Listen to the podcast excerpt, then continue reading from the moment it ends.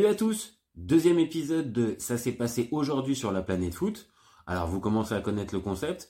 On prend des citations, des matchs importants, des anecdotes, du mercato, tout ce qui a pu faire l'actualité du 2 janvier depuis 2000 sur la planète foot. On commence tout de suite. En 2013, quand Chelsea reçoit Queen's Park Rangers, on s'attend tous à une victoire des Blues. C'est vrai, Chelsea est troisième, Queen's Park Rangers est dernier, et on voit mal la bande à Delta Rapt, euh, Stéphane Mbia et Julio César faire quelque chose à Stamford Bridge. Et pourtant, il va se passer euh, véritablement l'inverse, puisque Chelsea va pousser, alors que ça soit Lampard, que ça soit Oscar, que ça soit Marine, que ça soit Torres, même David, Luis, ils vont tous essayer, Eden Hazard qui rentrera en, en cours de jeu, rien n'y fait, Chelsea arrive pas à ouvrir le score. Et de l'autre côté, Queen's Park Rangers tient bien le choc. Et puis, on le sait, dans ces matchs-là, si tu marques pas tes occasions, eh ben, tu te fais planter. C'est ce qui se passe à la 78e minute de jeu. Sean Phillips récupère un ballon à l'entrée de la surface sur une passe de Tarapt. Il ouvre, il ouvre son pied et ça fait un 0. Derrière, Chelsea va pousser maladroitement. Lampard sortira remplacé par Benitez, mais rien n'y fera véritablement. Chelsea va s'incliner. Pour la petite info, Queen's Park Rangers finira véritablement dernier en fin de saison. Chelsea, de son côté, arrivera à remporter l'Europa League, mais sur ce 2 janvier 2013, eh ben, il n'y avait pas grand monde qui pouvait prévoir que Chelsea allait se faire taper par dernier à domicile. En 2016, West Ham reçoit Liverpool. Alors, cette saison-là, West Ham, on, connaît un petit peu en France, parce qu'il y avait Dimitri Payet qui était du côté de West Ham. On retrouve aussi des joueurs comme Andy Carroll, comme Mark Noble, comme Angelo Ogbonna, ou comme aussi Alex Song. Alors que du côté de Liverpool, bah, c'est euh, les débuts de Klopp, mais c'est vraiment pas la grande équipe. On retrouve des Jordan Ibe, des Lucas Leiva, des Emre Can, des Christian Benteke devant Autant dire, c'est pas la grande équipe des Reds. Et quand Liverpool se déplace euh, à West Ham, eh ben ce, ce 2 janvier 2016, et eh ben West Ham est plutôt sur une bonne dynamique, sixième, alors que Liverpool est huitième. Et dès le début de match, eh ben ça va se vérifier. Passe de Ener Valencia pour Michael Antonio, ouverture du score, 1-0, dixième minute de jeu. Euh, derrière, bah, Liverpool va essayer de revenir dans le match, va essayer d'avoir euh, de, se procurer des occasions, mais ça va être assez brouillon.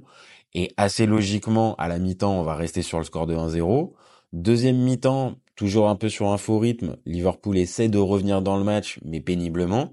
Et forcément, c'est Andy Carroll, l'ancien de Liverpool, qui vient crucifier euh, Mignolet à la 55e minute de jeu, 2-0 le reste du match sera pas extraordinaire. Liverpool s'inclinera sans véritablement saveur et West Ham sera porté sur une sur une dynamique extraordinaire cette saison-là. Parmi les matchs mémorables qui se sont déroulés le 2 janvier, on a 2003 le Real Madrid reçoit le FC Séville, victoire 3-0 avec des buts de Raúl, Flavio Conceição et Zidane. En 2011, Chelsea reçoit Aston Villa et pense l'emporter grâce à des buts de Lampard, Drogba et Terry, mais 92e minute de jeu, Aston Villa égalise à Stamford Bridge. 2011 aussi, les Rangers, 40 ans après la tragédie d'Dick Brooks Park, reçoivent le Celtic, et malheureusement pour les Rangers, victoire 2-0 du Celtic grâce à un doublé de Samaras. En 2012, Arsenal perd à Fulham malgré l'ouverture du score de Koscielny. C'est Sidwell et Zamora dans les arrêts de jeu là aussi qui donnera la, victoire carrément à Fulham. En 2016, Islam Slimani marquera un doublé qui permettra au Sporting de battre le FC Porto 2-0. Et en 2019, on reste en Liganos. Un match a priori qui était pas très intéressant, Portimonense contre Benfica. Victoire 2-0 de Portimonense avec une particularité, un doublé de but contre son camp, signé Ruben Dias et Jardel. On débute en 2001 avec Mario Yepes qui passe de River Plate au FC Nantes pour 3,8 millions d'euros. Une belle affaire. En 2003, c'est Christophe Dugarry qui est laissé libre par Bordeaux pour rejoindre Birmingham. Pas loin du flop. 2004, Fabien Barthez passe de Manchester United à l'OM en prêt. Plutôt une belle affaire. Adel Tarapt, lui, passe de Lens à Tottenham en 2007 en prêt. Ça sera un gros imbroglio cette affaire. 2008, Fabrice Urez est laissé libre par l'OM et rejoint Amiens. En 2010, David Beckham est prêté par le LA Galaxy pour rejoindre l'AC Milan. 2013, Daniel Sturridge passe de Chelsea à Liverpool pour 15 millions d'euros. En 2019, gros transfert, Christian Pulisic passe de Dortmund à Chelsea pour 64 millions d'euros. Et l'année dernière, en 2023, Dejan Lovren du Zénith à l'OL pour 2 millions d'euros. On commence avec Maurice Cohen, l'ancien président de l'OGC Nice durant les années 2000, qui nous déclare Marco Simone ne viendra pas à Nice, nous n'avons jamais voulu l'avoir. Le seul souci, c'est que Marco Simone signera à l'OGC Nice une semaine plus tard. En 2005, c'est Giroud qui nous lâche un Je ne serai jamais sélectionneur, ou alors à la De Gaulle, à 74 ans. En 2007, Nico Anelka nous lâche J'ai refusé l'OM parce que je suis parisien. En 2010, c'est Materazzi qui nous lâche Si je croise Seb Blatter, je ne suis pas sûr de pouvoir lui serrer la main.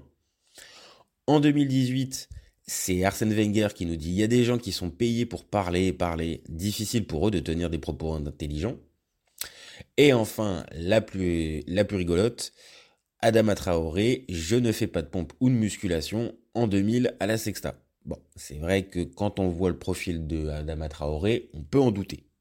En 2004, Djibril Cissé annonce son choix de partir de la GOCR pour rejoindre Liverpool en fin de saison. En 2006, le 2 janvier, c'est Parme qui est mis aux enchères tellement la situation économique est catastrophique. En 2011, c'est Xavi qui devient officiellement le joueur le plus capé de l'histoire du Barça. 2012, l'affaire Suarez-Evra. 2015, Steven Gerrard annonce qu'il arrêtera sa carrière en fin de saison. 2020, René Girard devient l'entraîneur du Paris FC. Et l'anniversaire du jour, 2003, Eli Voilà, c'est fini pour le 2 janvier. Alors si t'as aimé, tu sais ce qu'il te reste à faire. Tu likes, tu commentes, tu partages.